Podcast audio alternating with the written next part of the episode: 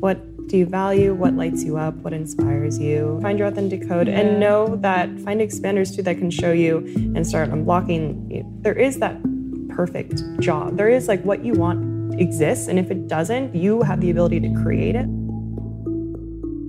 Welcome to The Expanded Podcast with your host, Lacey Phillips.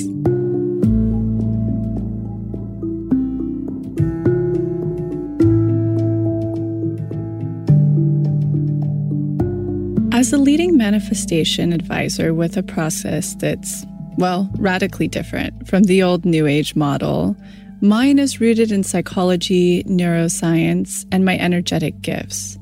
I created this podcast to help you expand your subconscious limiting beliefs about the potential of deserving the manifestations you're calling in.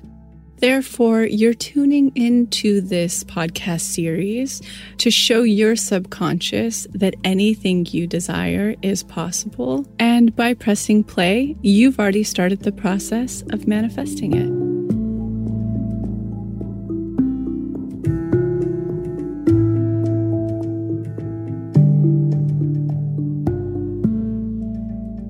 Today's episode is a very important and dear one to my heart because today is the day that we all officially say goodbye to Lila. Well, internally in the team, we're all having a big holiday team dinner on the 15th of December, and that's where we really officially say bye. But today we have to say bye to her at the brand.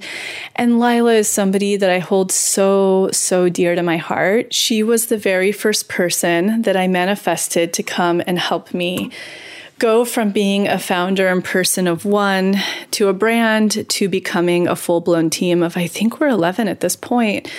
And there will be nobody like Lila ever. It's kind of like when you have a first love. Lila's my first work love. I just have to give her so much appreciation and thanks for everything that she's brought to this brand, everything she brought to me personally. I mean, Lila's the person who went and rescued Marigold out of the little kill shelter in Downey with Shannon, who's another beautiful, beautiful person in this community. And therefore, this is a really big, heartfelt goodbye, but a very exciting one for Lila too, because I've gotten to watch her grow tremendously, just turning into and blossoming to an even more beautiful person with even more skills. And I could see her interest starting to percolate, you know, what she wanted to do with her life, and she could feel it. And so we finally all get to just watch her make that transition and start to manifest in her next experience that really puts together all of her skill sets and all of her interests and has her pivoting more into the film and television world. And it's a real honor to watch that. So this episode's fully dedicated to Lila's transition into career and money. We go into the beginning of sort of a little mini process of her process of transitioning out of the brand and taking a little break and calling in her next career path, whatever that might end up being. I know she's a non-specific, so she's going to manifest something even bigger than her wildest dreams. And then we give a real heavy hitter of money. I know money and career are at the forefront of most people's minds this season. We've certainly been seeing it on the speaking tour. It's probably the number one subject, that and love, that we see. So we thought that this would be a really cool episode to put out for the new year. It's a recording of the class that we have within The Pathway that we put out every 2 weeks. It's where you ask your most pressing questions, members of The Pathway, any questions you're having with the process, with your own manifestation practice and life, and we go through and we answer it. And so that's just what we're doing in this one, fully focused on career and money. If you are wanting to tune in to Supported or any of the workshops, we have the Black Friday sale going on right now, which is our biggest sale of the year. And it's only going on from today to Cyber Monday. If you follow the link below, you can either sign up for The Pathway, which will take you to our new platform we're launching in January, and you'll be getting it for the discounted code of $18 a month for a year, as opposed to our $24.99. And this offer goes for existing members as well. When you follow the link below and you sign up for this sale, you get in at the $18 price. and automatically on Monday, your old membership will be canceled and you'll roll right into this one. Or you can use that link and it will take you to purchase a la carte for half off our normal prices. And really cool things to look forward to, which I mentioned in the episode on Wednesday on the new platform, is it's all new DREs, or their re-records that are a little bit more targeted and specific from the old ones. You can save all of the DIs. So all of my hypnosises, you used to not be able to do that on our old platform, and now they're savable, just like you would in Spotify. So you can listen to them and access them offline. Gosh, there's so much that's in this new platform. We're really, really excited. And we have a couple of other really exciting launches happening in January as well, and a whole new content model that we're putting out that I haven't seen before. So you have that to look forward to, and there will be a lot of perks only available in this new model. So you will be getting it at this discounted rate this time, and then after Cyber Monday, it ends. So just follow that link below if it interests you. And of course, we have the Give 20, Get 20. So many of you tell your friends and family about this work after you've had profound experiences, and you used to just do it out of the total excitement and kindness of your heart. And now you can make money, and so can they. You can follow that link below. Certainly sign up to the newsletter for a chance to win a lifetime membership to The Pathway, which you can also find that sign up below. And other than that, you have New York. If you are even thinking about going to the New York speaking tour, we have opened up more tickets. I don't know how sold out it is today because I'm totally disconnected and in this holiday season away from the computer, but I do know that it was sold out. We opened it up to 600 people because it was sold out at 420. Last count, it was getting up there. So if this is something you want to attend, certainly act fast, and you can find that code below. Let's get into today's episode. We thought we'd do a special episode today because Lila is going to fully be transitioning after this month onto her new path. Whatever that is. Yeah. She's already magnetic. She has a lot of dates this week for everybody that's been following along. But why don't you tell us about, because you know the formula so well, leading up to this point, like how did you save up for everybody out there who's afraid to leave their cushy job or their thing? Like, how did you save up your FU fund? Yeah. Do you have a bridge job? Tell us all the things. Sure. So for me, like as soon as I get a ping to do something, well, it depends, I guess, on the ping, but a little like voice of intuition to move on, it usually takes me a long time to fully accept that. Yeah. But once I had that idea in my head that maybe what I wanted to do, being an MG, changing my mind all the time, but what I wanted to do or focus on would be in a different area. Then I just started, I mean, I had savings, but I just started being a little more conscious about savings. And I do have another job that's like a other kind of part-time job. So I'm keeping that as my bridge job. Mm-hmm. So that'll like float me for a little. And it's in the realm of your interest. And it is. Yeah. And it's, I'm surrounded by expanders, which is really nice because I'm a photo editor with these other photographers. And so yeah, so I found myself surrounded by expanders. And obviously I had a lot of things to unblock because I'm very codependent, mm-hmm. and it's really hard for me to like leave anything. And I'm also just, I've done so much unblocking around money that I thought I was fully in the clear, but then still the idea of like losing what you're used to, or mm-hmm. that even like that lifestyle I was used to. What fears have come up?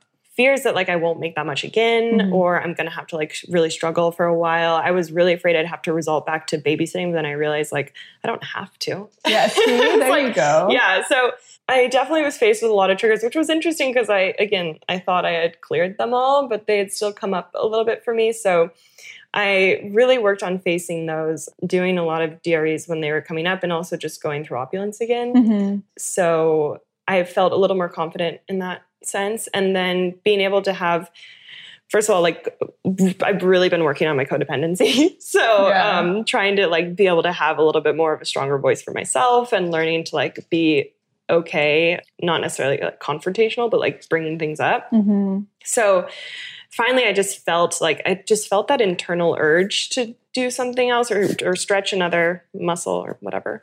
And so And I kept getting this ping too, that I needed more free time in order to focus on. Yeah. Just like a second to breathe and just focus on my own stuff. I think that's really important too, because even when I used to work like in production and stuff like that, and I was acting at the same time, I couldn't fully, it was like I was so tired and like had one focus that I couldn't, you know, so it gives you that space, the more creative freedom. Exactly. And even on days where I had like less to do, it's still, I had like the idea, I just like, I realized I have to have a clear slate. Like I have to have a clear slate.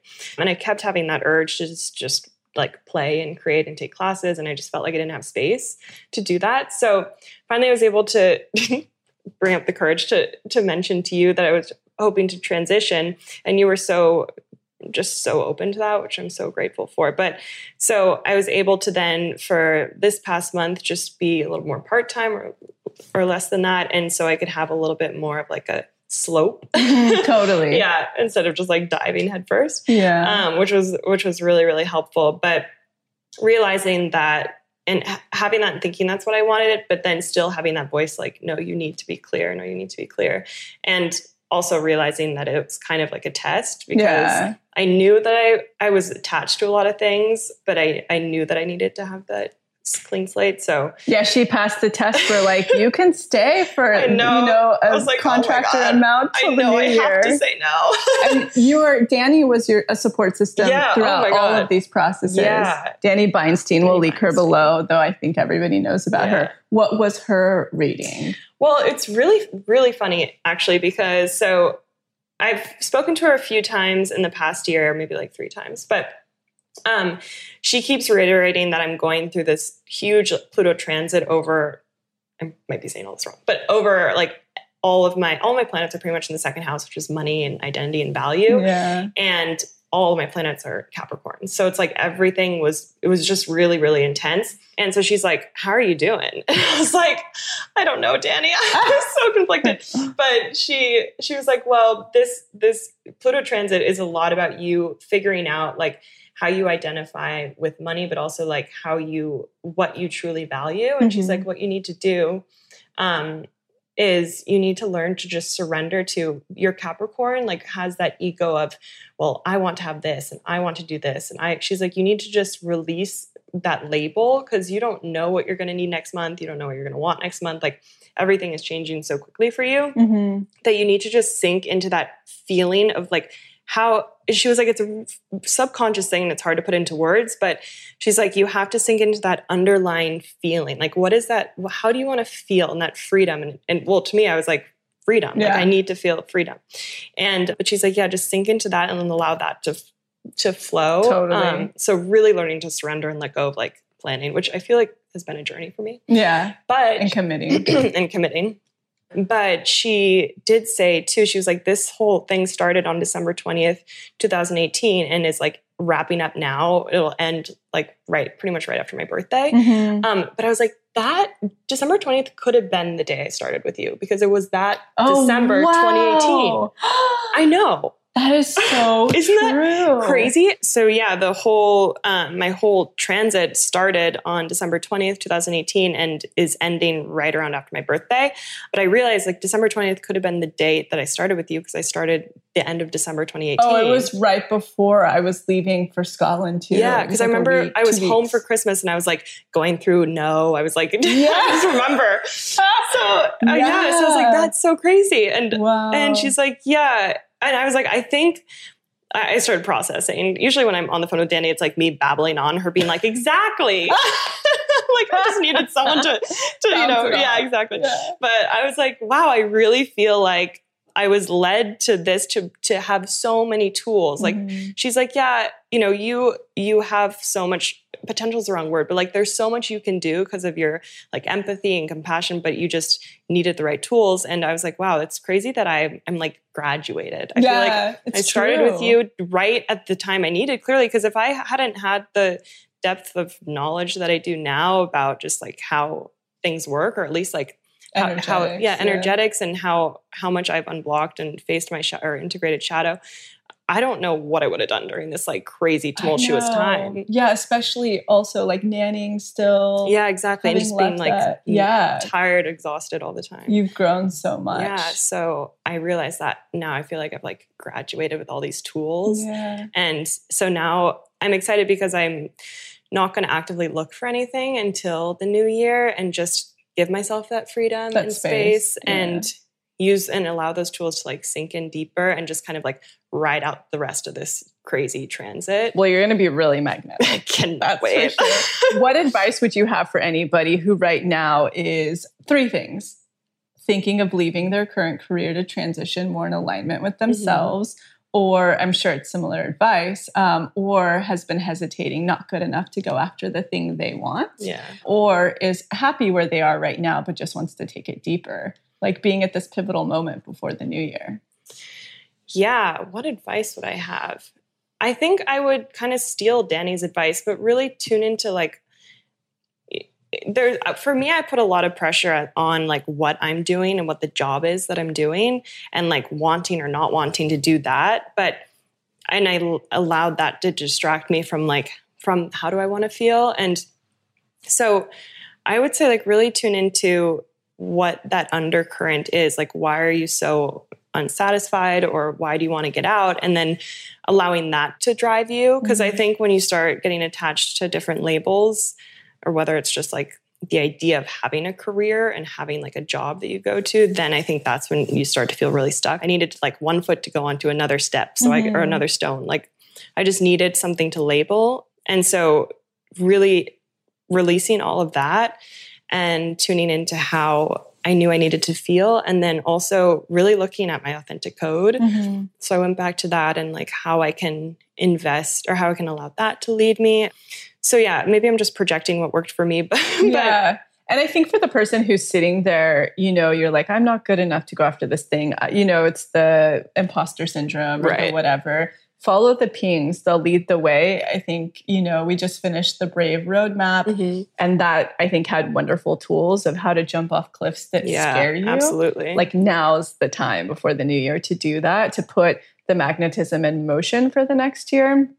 And I think for the person who's satisfied where they are right now, I would say like taking evaluation of how much you've accomplished and then looking at, you know, what skill set you really want to fine tune in moving forward in your life and how you can optimize that, make more money for that. I think it's really just doubling down on what is your skill set that makes you so valuable and like really, really honing in on that to become invaluable to anywhere you're at. Yeah. And there's a lot to be said about taking inventory of like your accomplishments and how far you've gone. Yeah. Because I realized like even being able to like come and tell you that I wanted to leave, that would have been like so horrifying for me before. And being able to really speak for myself and that. It's so hard. Yeah. It's funny too, because everything you're saying, it's always connected, but it's so applicable in love when you're in the relationship you don't want to be anymore. And like how afraid Which I've also faced. Yeah. Oh my God. And then like, you know, navigating that period. What if I never get someone this good again? Right, you know, all that kind of stuff. And so it's, again, they're just so energetically intertwined. Yeah. So, well, then that's so exciting. We're definitely going to do a process episode so we can talk about that further. Obviously, everybody should continue following on Lila's journey. You can share your Instagram. At Lila Bell. And which you delete sometimes and go back on sometimes. And I don't really post that much, but you can check in. Actually, I'm so grateful for all of the people who've reached out to me because a lot of people have shared their story as to how they've gained their own clarity or like how a lot of people have reached out about art therapy that they're doing. So I appreciate that. And also because you're moving more into film, you maybe like tell some of the things, the clues you have now of what you know you want next to sort of look like. Yeah. So I'm really hoping that with more space, I'll get a little bit more clear, but I've had a lot of pings where I'm still really drawn to set on set and getting more interested in my own photography and understanding like where that intersects. Cause I've always loved street photography and So now I'm just kind of like listening to what excites me and like what lights me up as an MG. So if you guys have pings on that, get in touch with Lila if anybody's looking for something like that. Yeah. But yeah, I'm trying to do behind the scenes photography, hopefully. Yeah, on set, street, just wherever that takes you. So mostly photography, writing. Yeah, and writing, but that's more of a long game. It's more of like a therapeutic thing. I see. And creative outlet. Yeah, exactly. Okay, cool. Well, let's kick off some questions. Can you speak on not manifesting everything on your list? Because in the last 9 months, things have changed a lot. Looking through one I made last November, I realized some things didn't apply anymore, or I followed pings that led me elsewhere. Mostly the only things I did not manifest were with money and consistency in the work I was calling in. So feeling a little discouraged and wondering if it's because I've changed my career ideas around so much that the universe is unclear. It kind of varies for person to person, right? So manifesting comes down to the energetic projection you're putting out there. And it doesn't mean like your vibration or your thoughts. It means your belief system. And so for you, maybe what you were calling on as you realized throughout the year wasn't in soul, like we talk about all the time, calling in your soul wants, your core essence wants. Maybe it wasn't as close to the truth as possible. So it could be because you're wishy-washy, sure. It could be sending mixed signals. But again, manifestation isn't that tepid. I don't know if trepid, I don't know what that word is. It's not that, like, I don't know, flowy. It's, there's a little bit more of a subconscious push. So if I were in your position, I'd really be, A, it's really hard and I had to sit in this space for a long time, but kind of okay with more clues downloading over time, which I know can make somebody feel stagnant. And B, I'd really be looking for where I'm not expanded enough yet and what I still haven't unblocked. You know, there's all, do you have examples of that, Lila, where you're like, I've done all the work. I mean, I know I'm expanded and I'm unblocked in what I want financially. And then a new thing will hit and you'll be like, oh, whoa, I didn't even see that. Like, have you ever had that? I'm trying to think of a specific example I could share. But do you mean in the sense that like a new block will present itself, or a new desire? Or a new block that you just didn't anticipate blocking you, or that was even an issue? Well, I don't know. One thing, which might be a little bit of a tangent, it was actually a question I was going to ask personally at the end of this one. Yeah. But, and I don't know if this is a block. It's like almost like a reverse block. Mm, yeah. Because I've like unblocked so much that now this might have become, okay, I'll like a new layers presented. Kind of, yeah. Or like I've created, I don't know. I'll explain. All right. So I have done a lot of, I feel like most of the work I've done is around money, and I feel extremely unblocked around money. And this past year, I've seen so much just like abundance come to me more than I expected from a lot of different places. But also a lot of the work that I did on unblocking, like, you know, lack belief or ideas of lack that I grew up with, my dad being like so cheap about everything. Can you talk about the sock? Oh my God. Example. I accidentally. So background, I accidentally purchased $50 cashmere socks. One pair. Yeah.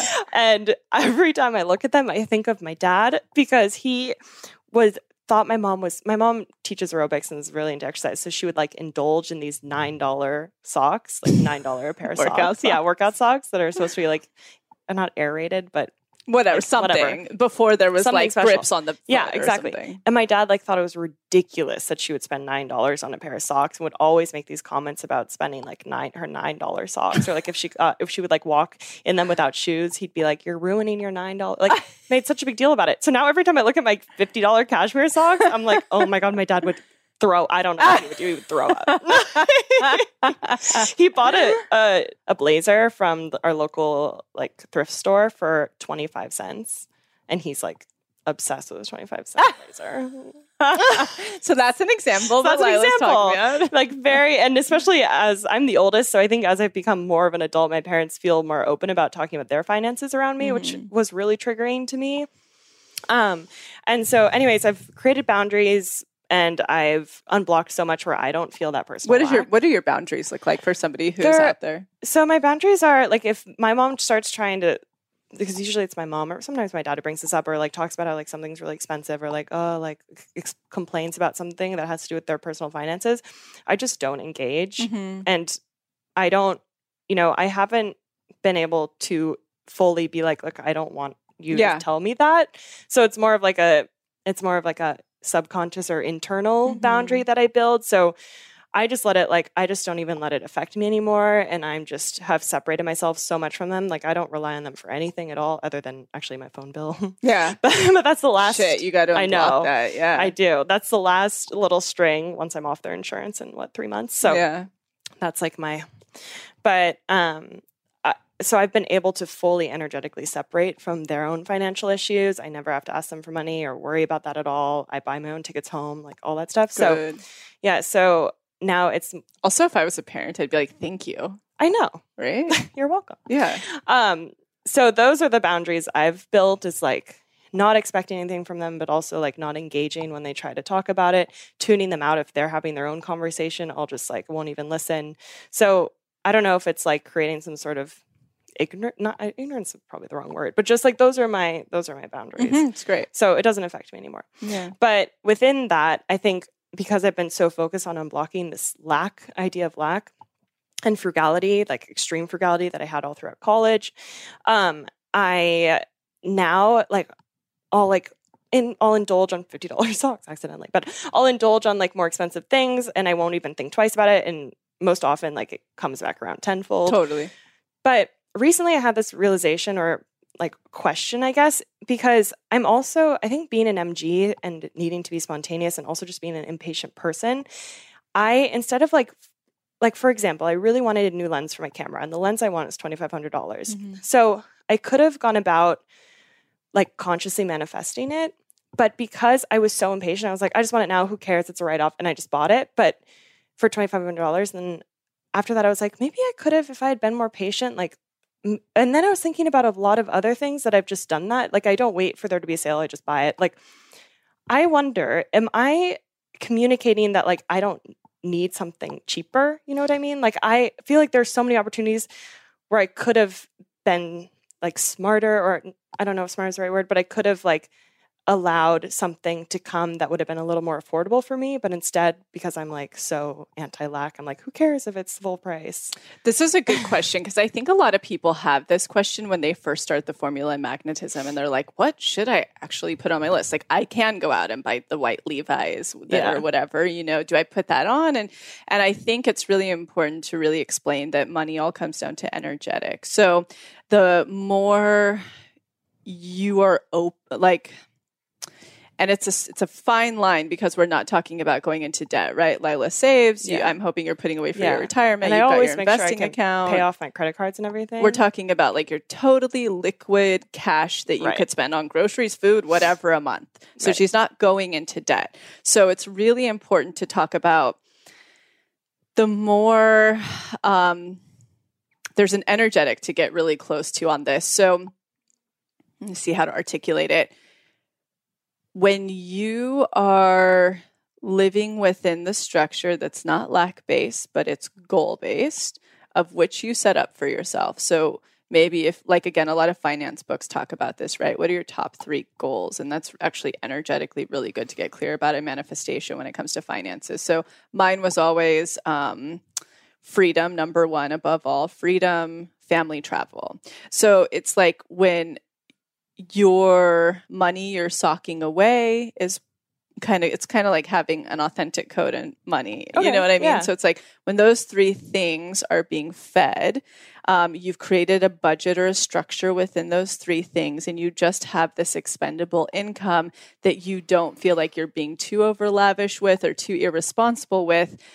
When you go and just purchase on the fly in total abundance the thing that you want, say the lens, you're actually creating a way more space for more money to come through. So it's, and I know, like for you, I think it's, we should be like really open with people. And I think we will in a podcast episode that you're starting to transition more into like the film and television world and away from the brand. So it's like, you're going to start being tested with money right now before those things come through, like full flood. So it's really important in this space and time that you're like 10 times more will come back. I'm in total abundant, you know? So to answer the question more clearly, I can bring it back down.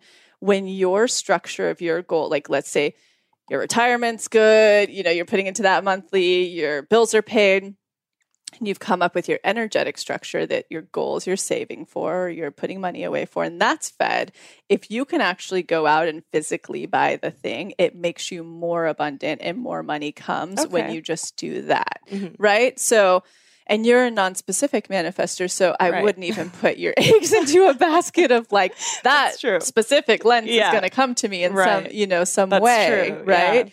But it's like, the real magic in your non-specificness is to just put the feelings, the needs you want onto a list, may it be to do with equipment that you want or, you know, whatever, and allow that to float in how it does while you continue to just pay full price, again, within that structure of things on the spot that you can get. So again, if you're first starting out and money's your thing and you're doing the formula in magnetism, you're like, well, technically I could go out and buy this thing I would play with to see if I can manifest it. Just buy that thing, but put the little thing on your list that's harder, like the vintage version of red tag 501 jeans. Like that's a fucking font. You have to find those somewhere. So it's like, I do the same, but I can always feel, again, if I'm living out of the means of my goals and I'm just now being like dumb, you know, and I'm just doing it to numb or like feed me because I'm depressed or overworked. Yeah. That's something to do work on and reel back in. But again, if it's a full price thing, go and get it, because not only does it bring more abundance your way, it's also going to attract in more of that item that you want. So a great example of that, I'll give an example of this. So clearly, like, brands are more than happy to send us free stuff when we want, because we're really conscious. We only ever partner with things we ever care about and only speak about things we absolutely love. So it's like a very in integrity brand. So I was just in New York and I went to go and get these Lunya. I used to always wear the eye mask. Yeah. And I went and I was like, fuck, I lost my other one traveling. I'm going to go and get like three. So I can have one for Topanga, one for the forest house, and one for traveling. That way I don't lose any, right? You know, and I'm covered in all places, because that's really important for me to have no access to light for my hormones when I'm sleeping. So I go and get all of that. And then I'm there and they made this like beautiful new silk onesie. And I was like, fuck, that's really cool. I could just get in touch with the brand and ask for it. But also, money is energy. I'm abundant. I'll buy it, you know, and I know more of that's going to come to me and more money on top of that. So after doing that, I get home. What shows up in the mail is, because as everybody knows, I'm like the biggest fan of blue blocks and I wear them everywhere, all of their colors during the day, during the evening, for full blue light protection. And then obviously for full and they came out, unbeknownst to me, that they came out with an eye mask for sleeping that's the most fucking legit sleeping eye mask on the planet. It totally blocks 100% of light, and it sits like goggles on your eyes. That's crazy. So that it doesn't put any pressure. And I then, after getting that for free, went and bought two more from them full price. We even have a fucking discount code. Yeah. And after I press pay, I'm like, God damn it. See, like, I don't even think about the discount. And I ordered those. And now I know I'm in abundance with Lunya. I'll probably just give those away to friends, you know, or I'll use them if I have to go on a separate travel kind of thing. Then who shows up? Like, not only did I get that eye mask in for free, then Koyuchi comes to do a podcast with us. We've partnered with them on the house, totally unpaid. They bring me a onesie, like, and those things keep coming to me. So, and then we've now like secured more funding in the company. So it's like, it's just a really good example that I can go out and buy the things I want. But again, if I'm paying full price and blah, blah, blah, and I'm saving my manifestation list to call in like the new people I want to work with, you know, like things that take time to work with the universe, those things just come back and more money comes. So I think that's a good teaching for it. That was long-winded, but very good teaching for everybody. No, it makes a lot of sense. And it made me kind of think of, because I think when I think of like, I don't know if it was necessarily in low worth, but I was just like not giving a shit about parking tickets. And then they started piling up and I was like, maybe I should start giving a shit and stop having like, so that's one thing I've been like fixing. That's a different message though. I imagine. That it's more like A, what's going on when you're getting them? Like what energy are you in? And B, it's like, pay attention.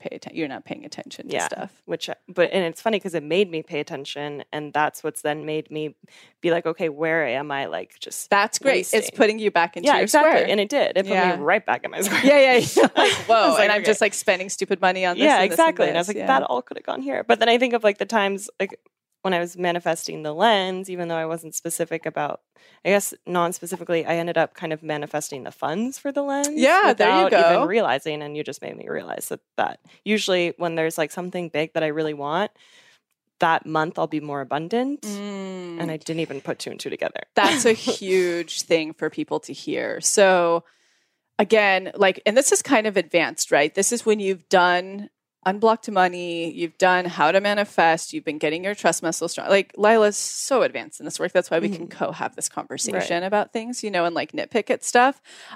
You've like worked through a lot of your blocks. So now what we're talking about, or if you're an Aries and you get through the shit really quickly, you're just lucky. It's really important to know, like, now what we're talking about are straight energetics. And when you're in that place and you're living within that square, like you listened and you got back into your square of goals to live within that. And again, that's for like billionaires. I don't give a fuck who you are. This isn't just money. Like you need to live within your square, because usually when you're not within your square, and it doesn't mean that you can't be a fluid and free person, that's your square if you're that. But when you're in your square, you are not numbing outside of your square to make yourself happy, which is usually the symptom of when you're outside of your squares. You're just like I don't know what you were going through, but you weren't paying attention to things. Right. So much. You were not probably being flighty in other ways too, right? And the universe is like, yo, like pull it back in. Exactly. So that's just something to know. So when you're in that square and you're again just being abundant, it's not debt, blah, blah, blah, but you're living through that, the other things are going to show up on the physical and financial. If you're unblocked in them, they just will. Yeah. And it's cool to see. Very cool. I agree. All right. We get back to these questions. I'm inspired by so many amazing women that I've either met or follow on Instagram, and I'm always working to find more expanders who are living the kind of life I want to lead, fulfilling career, happy marriage, children, beautiful home, etc. However, I've noticed that I eventually find out that many of my female expanders either come from a wealthy family or have married a man with lots of money, allowing them the freedom to live that life. You are a huge expander for me because you have talked a lot about your upbringing and how you've earned your own money, but I can't seem to find many other expanders with this story. I know they're out there. What's going on with, what's the energetic behind this? So that's a really good question. And, you know, like there are a few people that I can think of. Well, I'm not going to share their stories because even somebody like Danny Beinstein, who's been really open, she does come from money, but part of our work together was she completely cut off all resources from her family. And that's what made her business start to really go. But my favorite tool to do in this, which I know sounds fleeting, but it's not. Ask the universe to send them to you. And you're just going to start weirdly out of nowhere meeting them at a party where you guys are in conversation and they drop clues and you're like, oh, whoa, wow, they're that. Like they built something out of nothing. Asking. And what you do to do that is call them in on your journal, just as you would a partner, like universe. These are the expanders I need. They have X, Y, and Z. Can different ways that they can present in my life, or strangers, friends, friends of friends, social media, like just get very specific about what you're needing expanding in, and they will start to come to you. You'll start to watch a movie or a documentary or somebody at a party, or they will just start to show up. And I forget to even ask. And the moment I do, within weeks, my expanders and stuff start to show up. So that's one thing to do until you're expanded enough around that. It's interesting because I used to feel that way. And in this wellness scene in LA, it's really, really prevalent that people who are successful, they tend to either come from money or have, again, a spouse that really supports them. But I never let that stop me. And in fact, what I used to really focus on, because when I taught at the preschool I taught at in Santa Monica, everybody was loaded. Went to that, everybody. But I also was like a broke teacher living in a $300 apartment, you know, being significantly broke. And I was like, if I have a kid one day, universe, I need to have all of these resources because I already know I'm too exhausted and have endocrine issues that I'm going to need like support. I'm going to need, you know, whether it's babysitting, nanny, whatever, I need support because at the time I just knew I wouldn't have partners that were going to be super, super hands-on. So that was like my first view into that world, but they had everything that I didn't have. They all had backgrounds I didn't have, but I knew I could have that some way. And then when I started to parlay into the wellness scene, most people were, you know, what you described.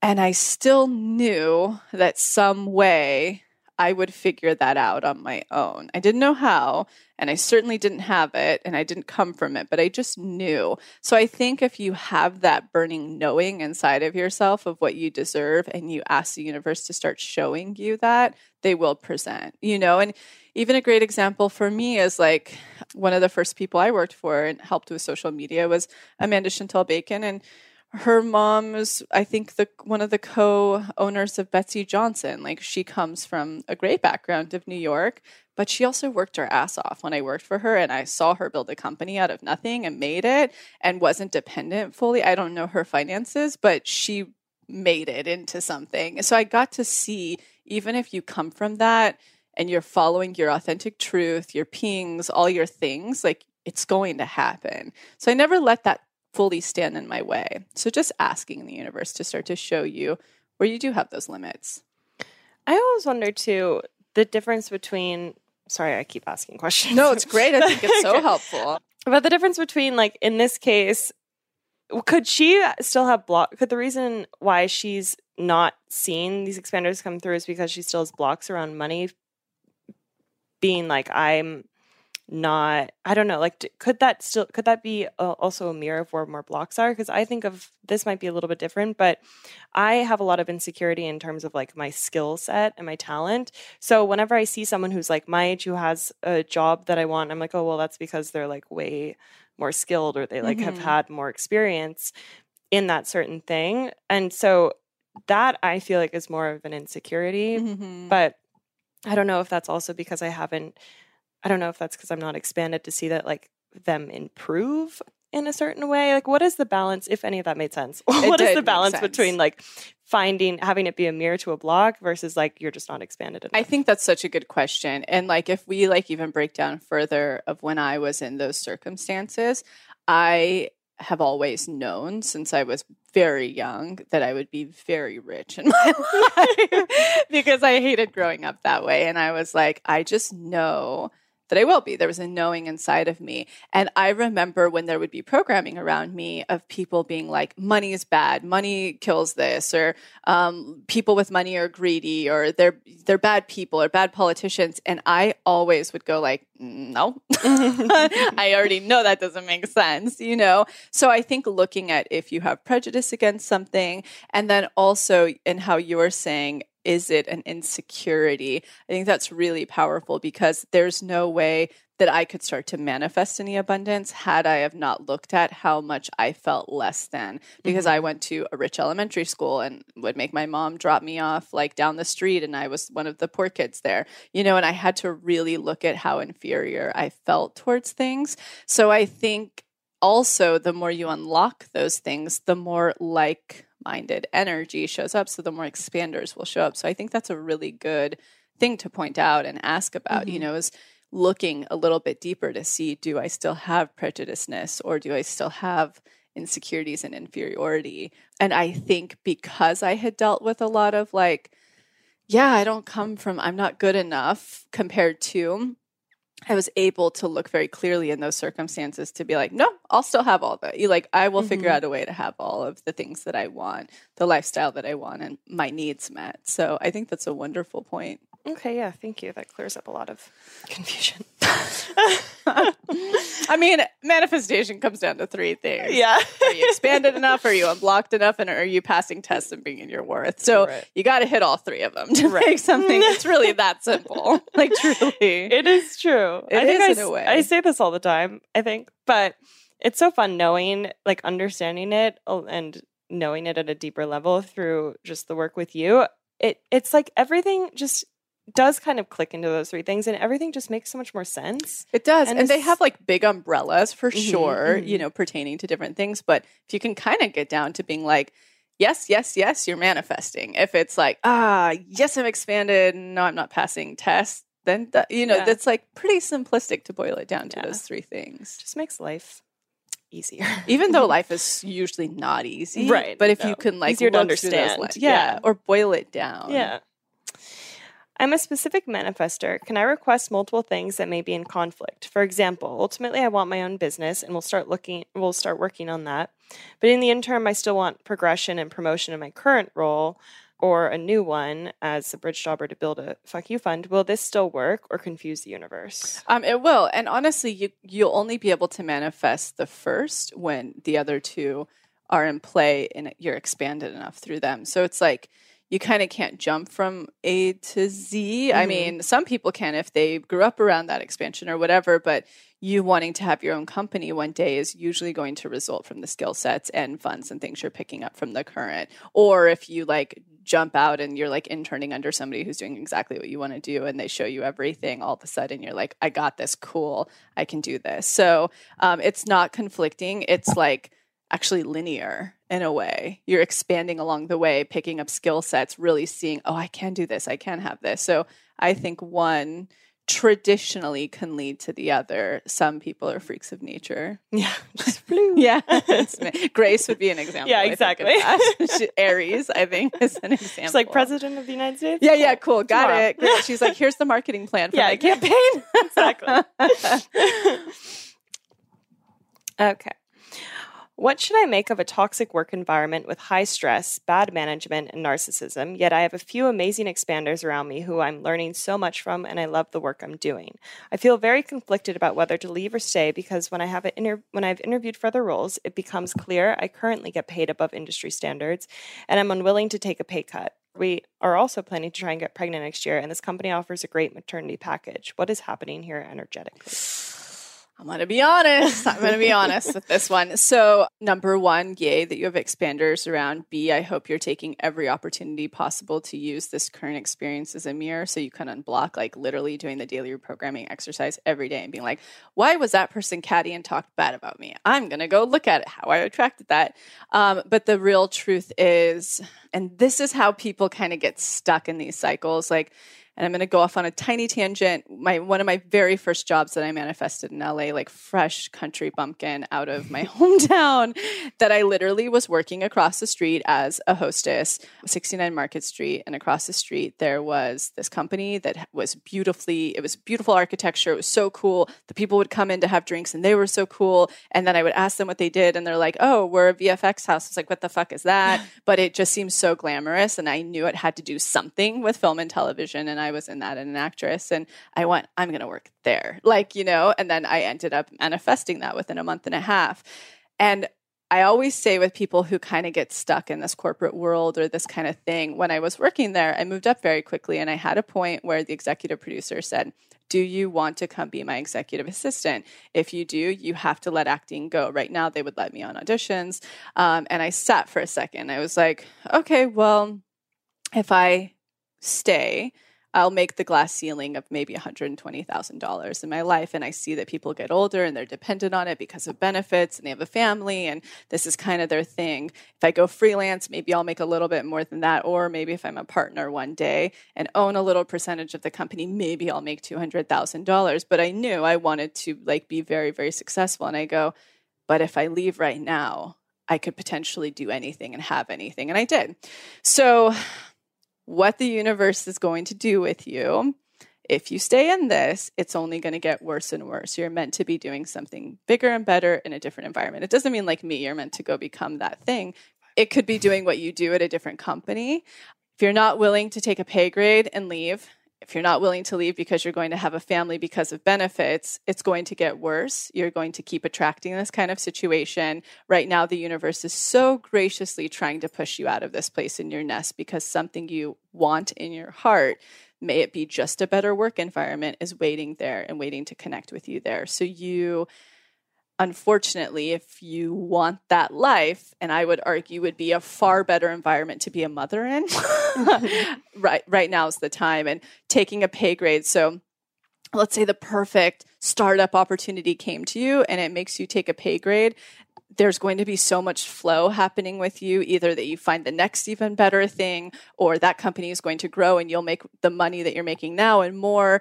The potential is infinite. However, if you stay there, your well-being, your happiness, your life is going to shrink in the name of security, essentially. And what it really means is in the name of settling. So Just know right now you're settling. And so if you decide to follow the manifestation process of leaving, even if it's a pay grade, you will be tested, but your tests are going to come from being treated like shit. So they're not really going to come from pay grade-y kind of things because you sound pretty and you're worth about money. So if we were working together, I would be holding your hand to leave that company and what to take. I would argue that you will be a much happier, healthier, supported mother in that role. That would be my two. And I just have to be honest because I want to save you time and energy.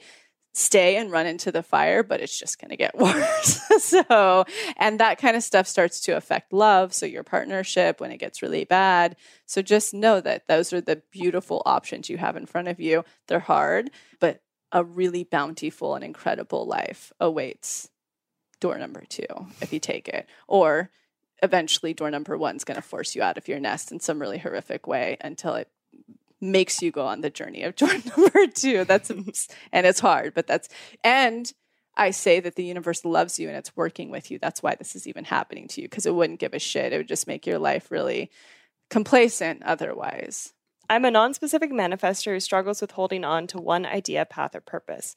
I have a feeling I could achieve any number of things in life, and I've always been quite good at manifestation. But after working on an idea for a bit, I start second-guessing it. Nothing feels like the path anymore after I've tinkered with it for a bit, even though it lit me up in the beginning. What should I do? MG. I'll let you answer that. You know this. Yeah, I definitely can empathize, sympathize. This happens to me a lot. And I think I've spoken about this before, but it is really hard because I'll get an idea that I'm so excited about. And I will for 2 days or 3 days or a week straight, just obsess over this, go down rabbit holes. If it's something that I want to create or write, then I'm building outlines, going crazy. And then one day I'm just all that, and it feels like all that's been wasted, or then am I not supposed? Am I not gonna go in this? I have a question for you. Yeah. When you've been down these rabbit holes and you've hit the wall where you're not for me anymore. Yeah. Do you ever revisit them? Do you ever have the carrot to be maybe you should try that rabbit hole one more time, or are you no, I've been there, done that, I'm cool? No, I definitely get that because I think part of me is well, you should. Oh, it's societal. Yeah, societal, but all, yeah, don't be flaky. But also, which is something that I've worked to, because flakiness has always been such a trigger for me and a fear of becoming. And I think with me being an MG, I'm naturally a little bit flaky. I think all MGs need to do a little shadow work. Oh, 100%. And own the fact that you're just, what's a better word for that if we reframe that? Curious. Yeah, curious, I guess. And just more, for me, it's I'm more in touch with what I want to do in the moment than now that I'm more, I'm unblocked enough to truly feel what I'm feeling and not force myself to think otherwise. But I don't know if, I don't know. I'll let you continue and then I'll wrap that up a little bit. But and then I change a path or an idea or, I was just talking to Jessica yesterday about how I have 3 different ways that I want my life to go. I want to work and do social services and be a counselor for youth. And then I want to go to these organizations where I can do art therapy. And then I also want to be in the film business. Do I want to write or do I want to do photography or what? Yeah. So it's I'm constantly at this place where I'm which one do I want to take? And if I allow that to overwhelm me, then I feel so stuck because I'm well, I can't choose any of them because then I'm what if it's the wrong decision? But I think with being an MG, I've allowed myself to just in the moment, for a while I was maybe I should go back to school and study, whatever, psychiatry or I said this yesterday too, whatever, become a therapist. And so I allowed myself to look at all the schools and it's just allowing me to instead get really stuck by this question of oh, did I just spend a week down this path and that's not my path and I've wasted that time and am I supposed to be doing something else now that my interests changed? Just allowing myself to pick up little pieces from everything I've explored and not be so hard on myself on the fact that I'm curious about different things and maybe changing my mind and investing in time for one path and then having it switch to another. I've realized in my past, thinking of times when I've allowed myself just to kind of wander down a road, even if it changes into an entirely different direction, I've used little pieces from all of that. So I think being nonspecific, manifester, and like not always knowing which path you want to take. And you definitely sound like an MG. So being an MG, you're gonna like, your path might just be one that goes all over a mountain, you know, like it doesn't have to be one straight path.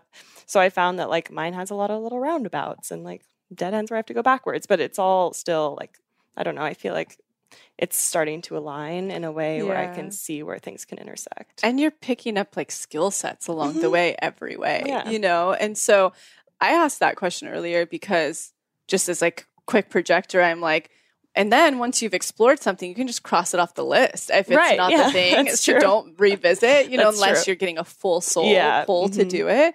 But how awesome that is. So many of us actually live in fear doing the same thing forever because we're afraid to even explore and try these things. But you couldn't have suggested it better. If I was working with somebody, I would be like, try each of these things and drop them as soon as you know it's a no. You know, follow, let your soul guide you. It's never going to lead you astray. It's in fact, when you're not listening to those pings and those pulls, those soul pulls, that you go off on the wrong road for way too long. And when you start to, it's scary, but like only honor those. That's when you, I think you actually like find a linear path at the mountain a lot quicker than like the wrong path circling the mountain for so long. Exactly. And yours might just have stairs that go like this up the mountain. Right. And that's sometimes they're steep. Yeah. sometimes they're nice little like totally slips, hop, skip and a jump. Exactly. Yeah. But yeah, I think it's kind of fun to be able to be open to everything that you interests you, especially if you're, you said that you are a good manifester and you feel like you, you could achieve a number of things if you're, you know, you're, if you're, how do you know if you don't try? Right, exactly. Yeah. I always think of when in college, it's like you choose an internship and you're like, fuck, I hate this internship. But then I remember my mom always being like, well, now you know you don't want to do that. Yeah, that's amazing. Like, thank God for your mom. So there's your lesson. I think that's great. Do you believe in right timing? When we know what we have healing and unblocking to do, what do you feel is the truth behind timing of a big manifestation, like a career path change or launch? That some unblocking and relearning to live just takes time to unfold and therefore can mean it's not yet right for a manifestation to come through? Or is that bullshit and we can unblock as quickly as we allow ourselves to? The only thing that takes timing are expanders, I find. I find when you're doing like the unblocking, we have full control over. And I certainly find that when we're doing the unblocking rapidly, the universe starts to get real friendly about sending us good tests or earthquakes to get us there a lot faster. The expanders piece is what I think we don't have as much control over. And I do believe those come at the right time for us when we're ready. I don't believe it's like as airy as that. I believe they, like I mentioned earlier in the episode, they come when we've unblocked to a new level of worth. I think that worthiness aligns expanders that are in our worthiness, which continues to happen. So in essence, we technically do have a little bit of control with how fast those can come in. However, that's for the person who is really doing the work, meaning like daily reprogramming, the thing that really pissed them off in ratio or hurt them or triggered them or whatever, or they feel ambivalent about, or they can't accept a compliment. That's the person who's really like hammer picking away daily, I think attract expanders far faster. And then I think once again, unblocking, for lack of a better word, shifts our vibration higher. And expanders help to do that. The universe just starts getting really generous with it if you need tests. And what determines tests are if you settled in the past very low, you're going to get tests. But if you're actually like didn't settle a lot in that subject, you've been okay with it, you just really needed expanding, let's say, you don't get tons of tests. You know, tests are really a thing based on how low your worth was in that subject field. Before, if it was really low, you get a lot of tests and big ones. If it was kind of low, you just get little tests. They're like, I don't even know what to call them, but they're like subliminally around you tests, you know, or little things that you can tell. But I do think we have actually like, I'd say 90%, 85% control over how quickly things can go based. And this doesn't mean like over controlling and doing the work all the time and obsessing. It's like really understanding that rhythm of like, oh, whoa, look, I'm triggered in that. I need to go do the work on that. oh, wow, that just brought in an expander in 2 and 3. And now, wow, I totally see to believe that can happen.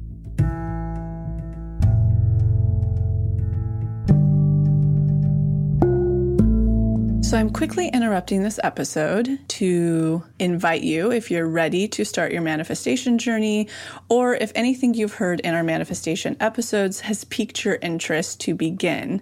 We have a la carte workshops in everything from the basics bundle, which is what we recommend to everyone who starts. It's the formula that actually teaches you how to manifest, unblocked inner child, and unblocked shadow. We also have a la carte workshops on love and money. But the real gem is the Pathway membership, because it encompasses every single workshop we have. It's a year-long membership with full access to the few a la carte offerings we have and exclusive workshops not available anywhere else, such as the daily practice, which is what everybody in the Pathway uses, hopefully at least 3 times a week to daily, in order to truly create the new neural pathways that one needs in order to manifest, and houses the library of our deep imaginings, which is our unique hypnosis process that allows you to get into your subconscious and overwrite those old neural pathways, creating the new ones.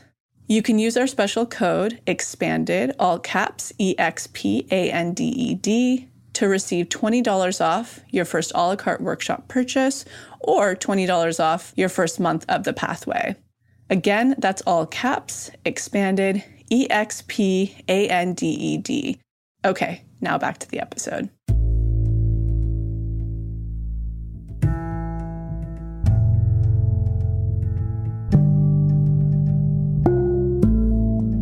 Okay, this is a test. I got to pass it. It's like that kind of a flow. So I believe we do have a certain amount of control over it.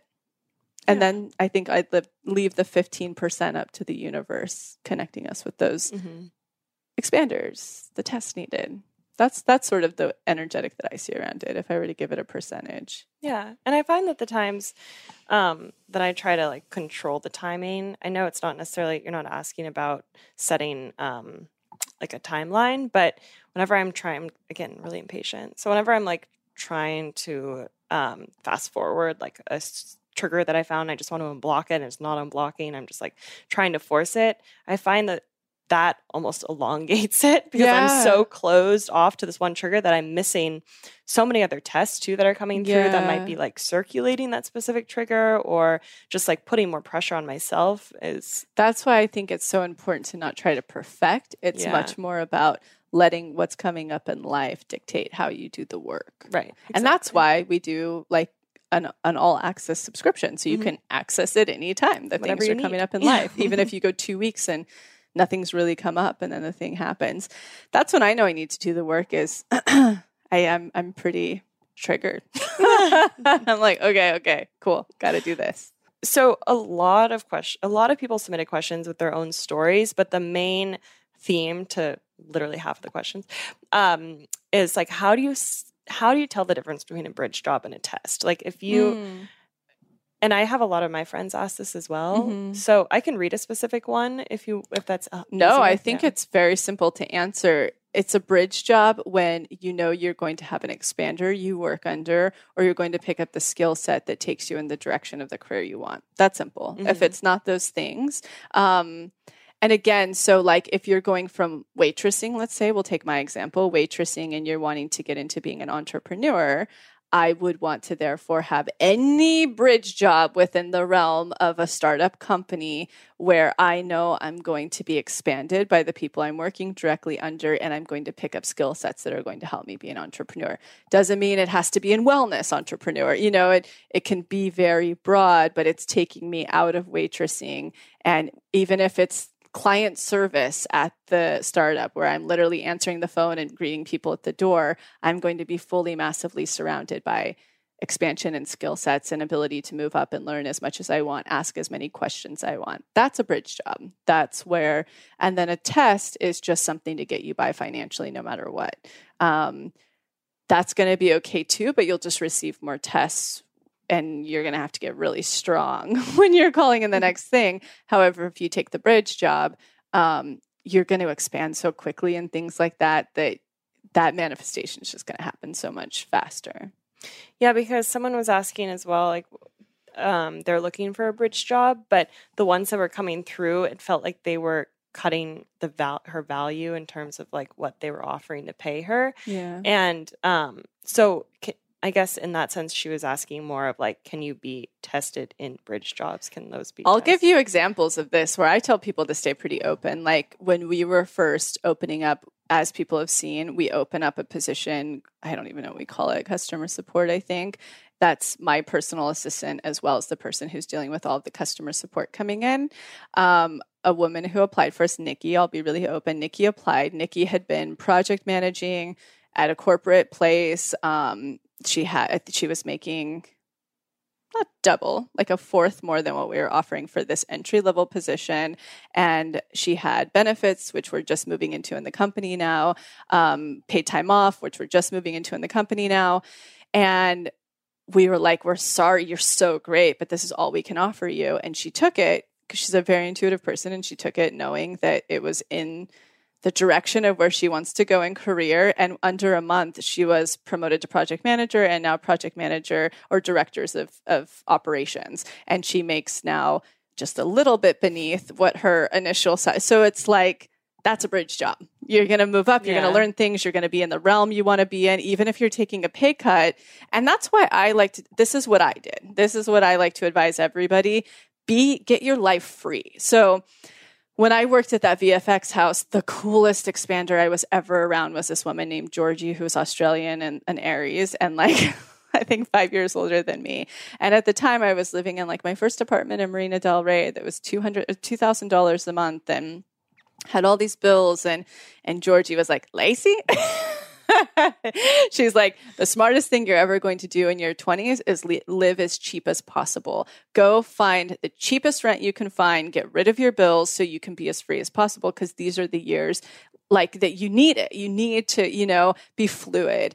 And she traveled all the time, did whatever she wanted. She was working freelance there, owned a house in Australia. She was nuts. But I went, word to the wise. That's brilliant. And so if you're in this area, you're not set in your like path yet. Like I would say I'm set in my path. You know, it's like I've manifested all the things I was asking for. I do the work I wanted to be doing. I'm in my path. If you're not there yet, like you're still figuring it out, live as cheaply as possible so you can take those opportunities. And it's not like you're being undervalued. It's just that's what the company has, right? You know, or whatever. If it meets all the bridge requirements, keep your lifestyle free. That way you can go, cool, I'll be at that place for 6 months and then it'll give me everything I need to now transfer into something else. We have a great example of this, and we'll see how this goes. Final conversations today with the team and I, but my oldest brother, he's 21. He grew up in Modesto, California. All he knows is what he's been around. He's always loved being, he's like a computer geek and really good gamer. And, his parents weren't paying for his college when he got out of school, but they paid for his stepsister. Don't get into like the trauma he's been through with that family. But basically he was like, his dad's the sheriff. My mom's a paramedic. And so he was like, the job I have to get to put myself through school is to become a, I can't remember, dispatcher. He's like, he's the person who you call 911 and they answer, pays good money, has great benefits. He fucking hates it. That's what he's been doing. And he's miserable and they're treating him badly because of course he's getting pushed out of a nest. And I was talking to my mom and I'm like, well, he is really computer savvy. We could really use like the perspective of a male who lives in a kind of a rural area, you know, to start being able to speak to everybody. So I talked to the team and I'm like, would you guys be open to, like, if we did a paid internship with him? And I proposed it to him. I'm like, this is a 4-month paid internship.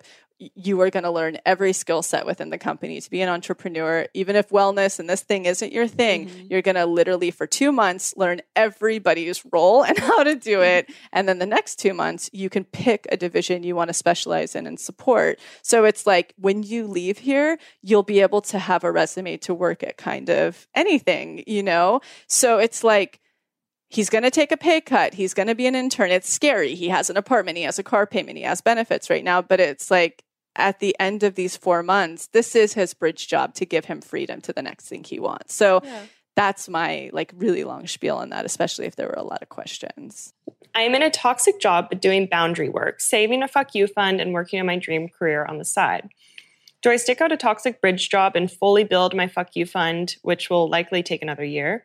Or do I find another bridge job? I'm a generator with sacral authority and starting to notice some stomach issues, which feels connected. Yeah, 100%. Another bridge job. Or this one, you're just going to be, how do you say it? Like accruing more tests. Mm-hmm. If you get out of it, you'll accrue magnetism, which will support you getting the next job.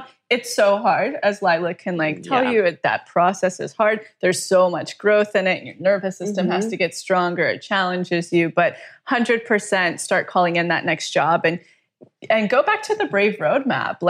Let that help you. Even though you know the answer, let it give you the insight you need and the tools you need right now to move through each next baby step to make that happen, I think. Yeah, absolutely. I think of my first job that I talk about a lot, but my first job where I was very unhappy and I just had to leave, and I got a few other bridge jobs to keep me afloat. But yeah, when you're in that space of just not wanting to be there, and if it's toxic, it's just putting you in low worth. It's hard to expand in other ways, or I found it. It's hard to be able to move forward. And I think your worth diminishes over time. Absolutely. You have to rebuild that after. So it's before you get into that process, it's so scary. Yeah. You just have to go for it. How can you remain in high self-worth when a coworker is disrespectful, dismissive, and bulldozes over your boundaries? I've done work to find my own center to where I'm no longer enraged, but I still feel shaky and dismayed after our interactions. Usually when you've attracted that type of person, it's because they resemble something in your life. They're a mirror of somewhere you experienced low self-worth growing up. Usually it's a sibling, or it could have been a bully in school. It could have been the way one of your parents treated your other parents. So a really good place is to take this through that shadow and inner child reparent, DRE, to actually figure out the root cause of why you've attracted this. Those questions will be helpful as well to just get to that root, because when you understand that root, it's not really this person. It's really the universe is throwing this person at you in order for you to unblock this recurring it will continue to recur in your life, recurring relationship dynamic, because you've asked for something greater. And I would argue it's probably in money or love. You're consciously or unconsciously asking for something greater, and it can't come through until you have more worth in this very specific dynamic. So in a weird way, there's such a gift. And in the conscious realm, you might have found your center. You know how to navigate it-ish for survival. But until you get to the root, and actually dismantle so that this mirror, this dynamic stops in your life. And this can go a couple of ways. It's so funny how energy works, but when you really do unblock this and consciously you start to stand in your worth after, the center you found after you get to the root, this can only go a couple of ways. A, this person will get fired and leave. You guys will move departments weirdly, or it might continue for a little bit, just testing you to make sure that you've really actually nibbed this in the bud.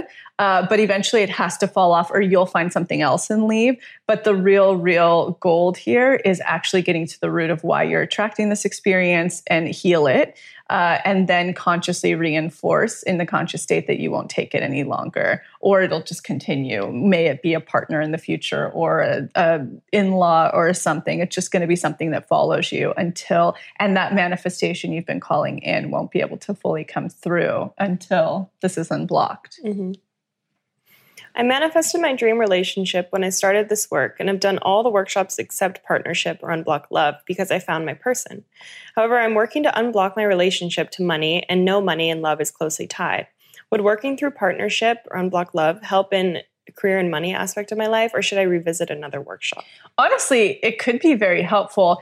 Don't let it alarm you. There are aspects that are probably going to highlight why you're maybe not 100% satisfied in this relationship. You may be 100% satisfied, but that's just a relationship. There's always components of relationships that need work or need attention or need growth. So just know those might pop up, but I would be curious to see what comes up while doing it. Also, I'm getting the channeling and the ping to tell you to do no. It sounds like you've done it before, but right now could be very useful for you. I don't know why, but that's what I'm receiving to tell you right now. When you were unblocking like a lot of dating stuff, Lila, what were the most helpful? Not dating, because obviously she's focused on money. I meant money because you spent a lot of time on that. What were the most helpful things for you? Really, I'm trying to even think. It was more about figuring out why I had that lack mentality. And instead of putting so much focus on money itself, it was a lot about learning to surrender and learning to let go of control, because that was my issue with money, is like wanting to control how much I had and like budget everything, and then I would freak out if I like had $5 less than I thought. So learning how to just like let go and know that I deserved to enjoy the fruits of my labor, and not to be confused, because many could hear that and be like, oh, I've just got to get lax on my spending and stuff. So she was like targeting her actual issues, which was control, like and it really what that came down to was trying to control security. Mm-hmm. So it was really learning how to start being in your worth and deservingness about security. Yeah, is the energetic. Yeah, so I focused less on the fact that like I wasn't making a lot of money or like money wasn't coming through. I let that kind of drive me to the work, but then after uncovering what was behind that and the energetic behind that I just learned to release in all aspects of my life. And that full integration, I think, was really helpful, because everything is holistic. It really is. And honestly, how love and money are mostly intertwined energetically is you're being tested, where you're blocked in one with tests. The same thing is applicable in money. So for instance, a really good thing for you is to take a look at your relationship or yourself and look at the ways you might not be able to fully show up in this relationship, or they might not, or your boundaries, even though it might be a very happy relationship, your boundaries might be impeded on a little bit. They may just not know better. It's how they were raised. You know, we're all human. So looking at those may have ties as well to why you might be experiencing still. That's how the love and money connection can be. So there's something in no, obviously, for you. But once you learn what those are in your relationship, you don't necessarily have to take them through love. You can actually take the pieces you get from how the aspects of the relationship that aren't all there for you or for them, and actually take that through the DREs will give you clarity a lot quicker. So I mean, my favorite, and we're putting new ones out soon. I don't know when all of that's being launched, but very soon. A lot of new stuff coming before the new year. So my favorite for this, again, is always shadow and inner child, because it's just so quick and clear, or there's one for the triggering. You can kind of get the clarity through that. But that's how you can look at love and money, is where are you being tested, where are your boundaries being tested. That's a good. Mm-hmm. Yeah, I even just thought of when I broke up with my last boyfriend, that was like right in the middle of, I think I had started with you not that long ago, and I was really diving into this work. And I realized that I was holding on to that relationship because I didn't want to let go of that security and like being like, oh, well, he's good enough. He's like, I have that. Lila's emotionally too. Emotionally unavailable. I'm like, bye. Or love avoidant. Yeah, very love avoidant. What is the best way to navigate being fired from a job without a fuck you fund in order to stay in high self-worth? Well, if your trust muscle is strong, it could be very simple for you. Let me think to the times I've done this in my life. If honestly, when you get to a place where your trust muscle is really strong, you're very unblocked, you're very expanded, you won't need fuck you funds anymore. It won't matter at all, because the next thing will come through so quickly when you're ready for it. But if you aren't in those spaces, the most important things to do right now is to be unblocking constantly, expanders constantly, and passing tests. And you are going to be tested, most likely it'll get very scary at some point, where you won't have things. It's so hard to stay in your worth with testing at this level if you've had very low self-worth from the thing you've left. And usually it's very telling if you've left something without a fuck you fund, you just couldn't take it anymore, so you left.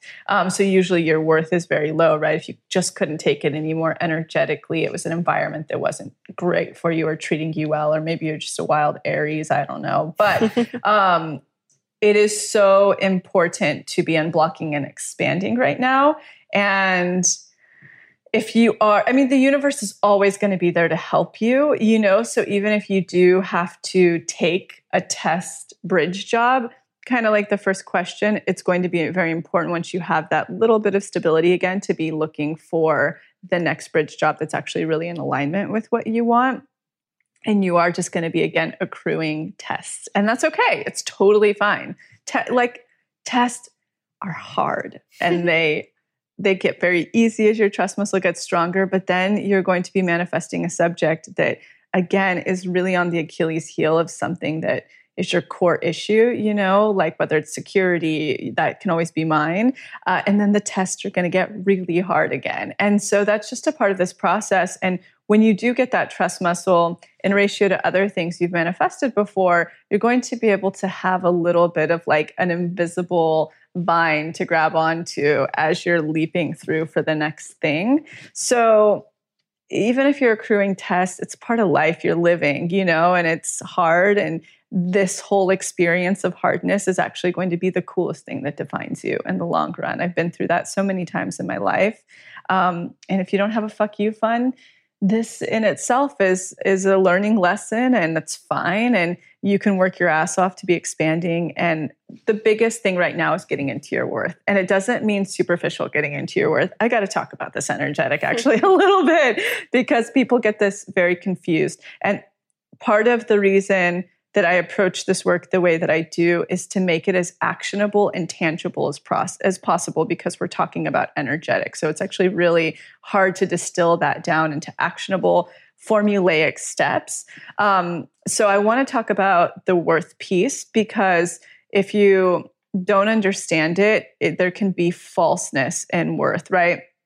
I'll give an example, like somebody who's been at a job for a little while, hasn't proved their worth, and they're like, well, I should be the directors of this thing because they're so in their worth. Well, that's not worth. Worthiness actually is usually accompanied by quiet humbleness and quiet gracefulness, because you're so worthy, there's nothing to prove. You're seen, things come to you so simply and easily. So there's sometimes this thing that people can do that's a fake egoic worth. That's not worth. It's all energetics. You can't lie to energy. There's, you know, energy is moving. So if you're like, oh, well, I'm really in my worth. You know, when I take this next job, I'm not going to, subconsciously, are you really in your worth? You know, have you gotten there? So right now, the key thing to be working on is getting in your worth. And that's a lot of unblocking, a lot of expanding, finding your surrender, finding your gracefulness right now. That's real worth. That's the energetic you need when you don't have a fuck you fun and you're navigating this next step. Yeah, I like the emphasis on grace, because that's how I see it too. You just like let things go. You know, you don't need validation from anyone. You don't need to prove yourself. No. Who is it? Thomas Shelby. Oh, I haven't watched the news.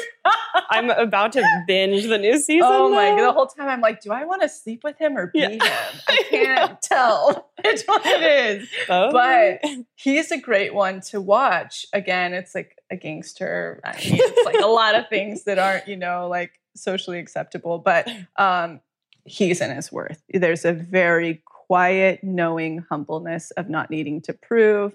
Everything's quiet, strategic. That's worth worthiness. Mm-hmm. I just received the first paycheck for my bridge job after a year of unemployment. The same day I received the letter from the IRS saying that I owe them exactly the same amount of money that I just received. It took me a year-long rut to manifest this bridge job. A year ago, I had a major almost manifestation with a job that was everything on my list, but that did not go through. What are the energetics behind all this? Why did I receive this money to get it taken away right after? What should I work on? Because you are very close to getting this like dream thing. If I'm referring back to this correctly, this is a great bridge job, right? That they're in? She just manifested a bridge job. Yes. So you're just moving at for whatever reason. Let me see if I can tap into. You are moving at a slower pace. Yeah. So the clarity around it is that, how do I distill this energy that is communicated? You doubt yourself. So it's not as easy for you to, grab onto that next grapevine or, that vine. You doubt yourself. So for you, it takes a little, you're probably maybe a Virgo or something. I don't know for sure, but it takes you a minute to really, really trust your instinct and really believe in yourself. So that's why this process is just taking a little bit longer for you. However, when this happens, and just knowing that, let that sink in. Maybe you're like, that's not me, or let it sink in, because letting it sink in is going to give you the tools of how to quicken that, speed that up in your life a lot. But you got the bridge job and then you got the IRS check, right, for the same amount. It means the universe is testing you and it's testing you big. So it means you're very actually close to the thing you want. So it's really great. There's not a ton of work right now except to pass the test. And what that means, again, like the perfect energetic to passing these bigger tests that are like really nervous system stressful. It means you're the more it's like that, the closer you are when you're at this phase of manifestation. So the big thing right now is to surrender when you're be in your grace and surrender when you're passing that test. Even if it scares the shit out of you, it's okay to feel all of those feelings. Feelings don't matter in manifestation as much as actions matter and as much as subconscious projection matters. So really big thing right now is to just take each little test that's coming like that. You kind of, it's like you're eating shit with a smile on your face. It's like, I see you, universe. Keep them coming, because this is where I'm going and this is where I'm headed. And it's kind of like a magic dark. You're sort of in a magic dark. That's exactly what's happening. Even though you have a bridge job, it's a magic dark. You're very close. So, and stop. Is doubting yourself the right energetic? Your thing is like, stop. Yeah, I guess doubting yourself is the right way to say it. It's like you're taking a while of like trusting and showing up. So stop that. Listen to my words and stop that if you can. And that's what's going to lead to getting this thing if it hasn't already arrived by the time this airs. Yeah. What DRE would be most beneficial for reprogramming limiting beliefs around money? For example, debt is a part of life. If you're in your 20s, you will financially struggle. You won't have time to do anything else besides paying off debt. More than anything, expanders are going to be important for that kind of social commentary. It would be different if it was a very big limiting childhood belief, and that's equally as important. We're actually putting out a DRE soon that's just about money. So I know there's one for prosperity right now, but this one's actually really targeted on the money piece. But for you, seeking enough expanders where that's just debunked, that's actually what's going to make you manifest a lot quicker with that kind of social commentary coming at you. What do you think, Lila? You've been able to you're way more ahead than I was at your age with that kind of stuff. Well, I guess I have surrendered to the fact that debt is a debt in terms of for me, it's student debt. And I remember, which I feel like is invisible. That's how I've totally done it. It's washed after. So it's I mean, it's not for the people that are feeling the feelings of it, but which I was, but yeah, I think I've had a lot of, because again, I like to control things, which I'm learning to surrender to the feeling underneath, Danny. But, but I'm feel like I should be doing a million things right now. And I've had so many people just tell me in different ways that, no, you're in your 20s, you're not supposed to. And just having that reinforcement was also really helpful. So I feel like that was, whenever I feel like I'm getting these little messages, I feel like I'm in some sort of flow. Oh, and kind of going back to that quote from Mel, it's like the universe is speaking directly to you. Yeah, exactly, 100%. Yeah. Yeah. So maybe that's a cheap way to answer this question. Gotta come up with a name for those kind of expanders, because it's not a reality expander. It's not a traditional expander, but it's something that's helping you energetically feel, right where you're supposed to be, confident in that. It's a different type of expander. I have to come up with a terminology around that. Yeah. And I feel like the times when I do accept those messages, and it's I've opened up a door to them, because I'm sure I've gotten them before and been dismissed them. Yeah. Or haven't noticed even a pattern of them. But now I can really tune into that, and that has helped. I know that's kind of doesn't fully answer your question, but I'm wondering what it means when you hit a high point in your relationship at the same time as a financial rock bottom. For example, I was so thrilled when I got engaged to my longtime partner over the summer, and then days later, when leaving a low-worth job, I was denied money I'm owed from the client. All the while, I've been trying to build up my own business and really stepping into my worth, and now I'm just in so much financial turmoil, as that money was supposed to be my fuck you fund. Yeah, it just means that you're up leveling really quickly. So what's a good example of this? We know some for sure. So it's where, like a great example, it's like the company can be doing so well, but my frequency is up leveling. So that means that all of a sudden there's like fall off of old people, new people now are coming in that are up. You know, it's like that started happening, I think, back in like almost February, right? Yeah. It was really starting then. So it's like the more you're up leveling, things in your life start falling off, and then the tests follow them to see if you're honestly, that's the theme of this is a lot of people in here are up leveling, and things like IRS checks are hitting you. And that always when that happens, the universe never punishes you. It's testing you to see. And it all goes back to the workshop up level, really. Right. So it's like right now you're going through a little bit of a rock bottom as the workshop I'd work through and then move right into up level. And that's why we created it last year, because there are three energetics around these. So when your frequency raises, so like, let's say you're now committing to this partnership, it's really exciting for you. It's taking you in that bigger direction you want to go. You're up leveling. So the things now in your life that aren't in frequency with that anymore are going to start to fall off. And it's not usually that graceful if you have self-worth issues around it. If you have like high self-worth and you're super expanded in those areas, they'll fall off gracefully and something else will implant themselves. But it's just very telling that you have work to do in those areas. So for you specifically, it's a really great thing. I know it's really scary. I would imagine security, like us, is one of your main core issues that you're being asked to work through. If it's going to happen when you work through them, to get your company now on par with the relationship frequency, right? That up-leveled space, not the relationship in particular, but you're emitting a certain frequency there. So you're being tested. I would certainly go and do rock bottom and move into up level with the focus around your finances. You will get a plethora of downloads and ideas and whys and action steps through those two workshops, really targeting on the whole money issue. Mm-hmm. But it's all good. It's really good heart. Going to be a better year next year. That's like when I up level and everything. I lose all my stuff. I lost my car key. I lost my favorite necklace. My hard drive broke. Speaking of the workshop up level. Yeah. The irony. The irony in this. When Lila's frequency rises, electronics. Yeah. Like the memory card randomly wouldn't read after we filmed something on it. So we filmed all of the up level workshops last year, and Lila went to Turks and Caicos. Is that how you say it? Caicos? Caicos? No, it's not chocolate.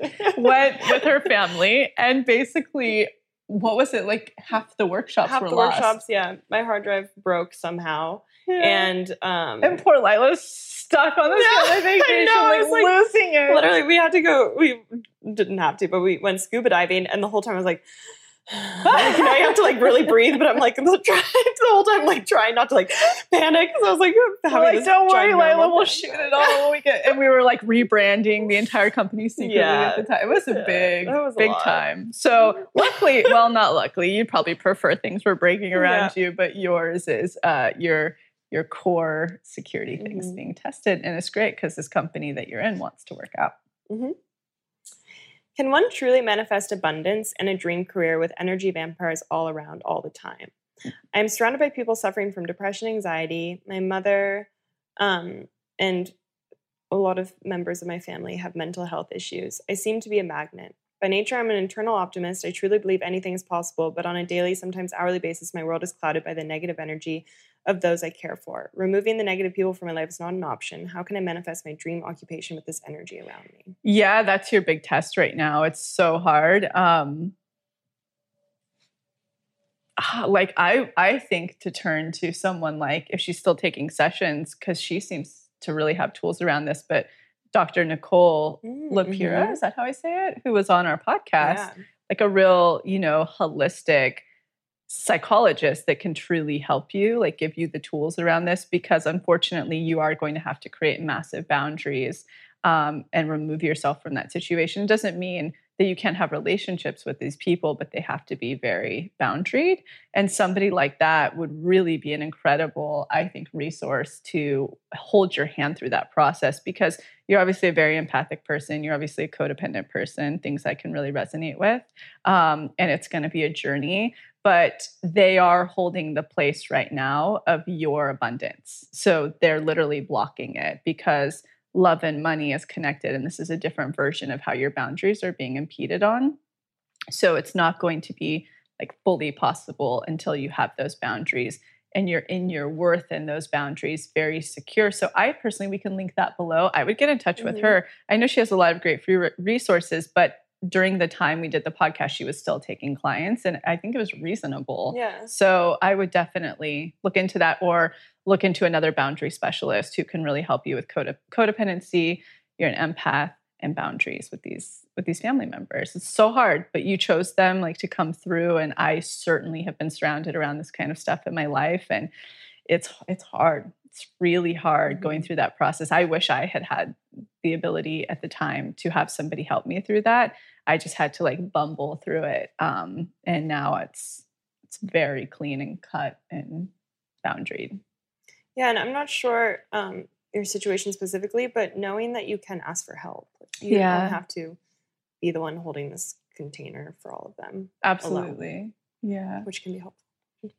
So last question. I'm calling in a new job as I am burnt out at my current one. As I am unblocking and moving through unblocked money, I find I suddenly hate all of my clothing, appearance, and style. Is this common? And how do you recommend navigating a desire for a total overhaul of your physical being while actively calling in new finances and a career path to support the next phase of your life?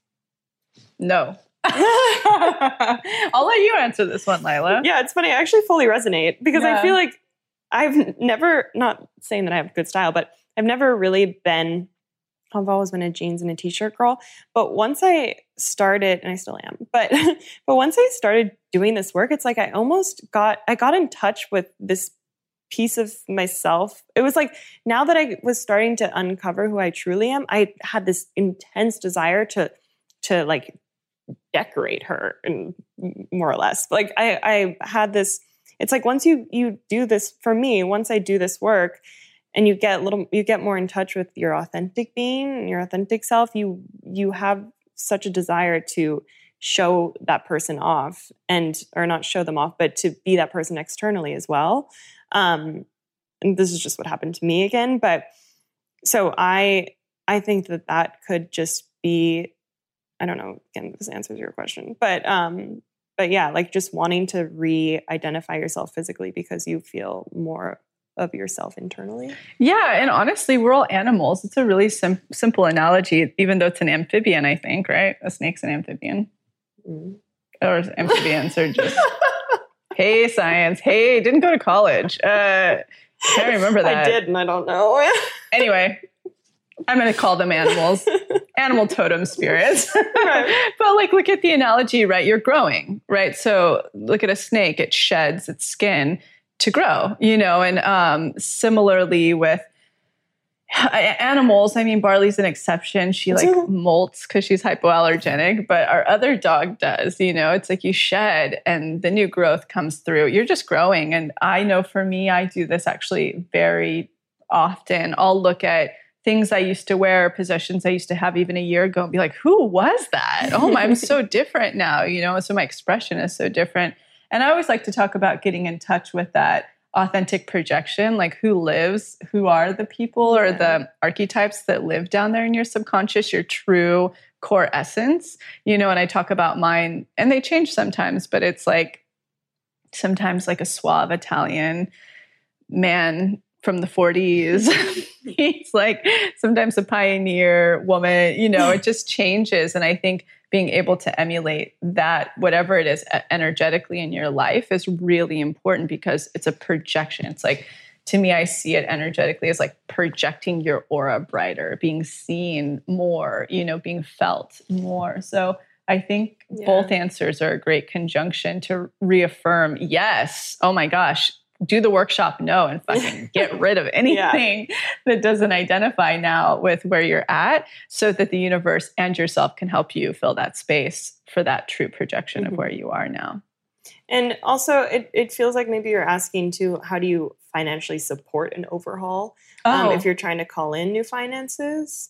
But I think there are a lot of ways to just make little changes. For me, I'll shop at a thrift store that has like cheaper sweaters for what I'm looking for. Or like, you know, you can play around with making your own jewelry or just doing things that maybe don't cost as much as getting rid of your entire closet and then going to Nordstrom and refilling. Yeah. I mean, I always, even when I was the brokest, I used How to Manifest the workshop to call in a lot of good vintage clothing.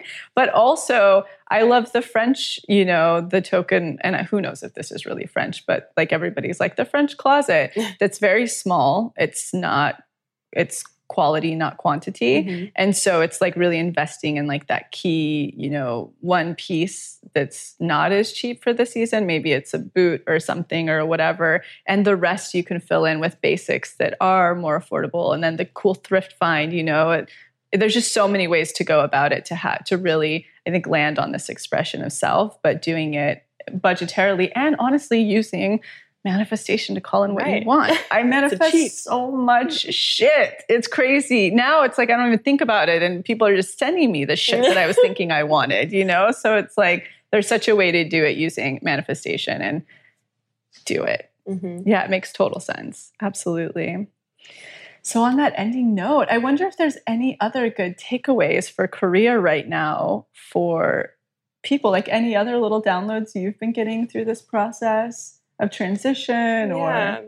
I don't know. I think I've said this a million times, but figuring out like, what do you value and letting that kind of, I don't know, following that, like what do you value? What lights you up? What inspires you? Find your authentic code. Yeah. Find your authentic code and know that find expanders too, that can show you and start unblocking.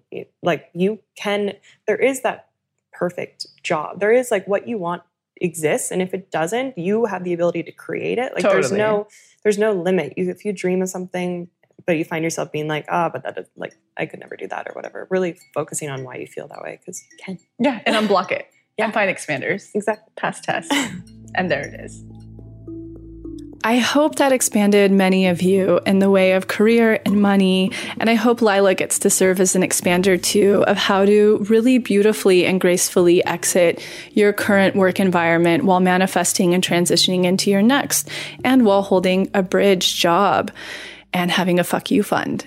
So if you found this expansive, please send it to any friends or family or loved ones in your life that are struggling financially or want to move into that next career of choice. And certainly review us, give us 5 stars. It helps bump us to the top so that we keep making wonderful content.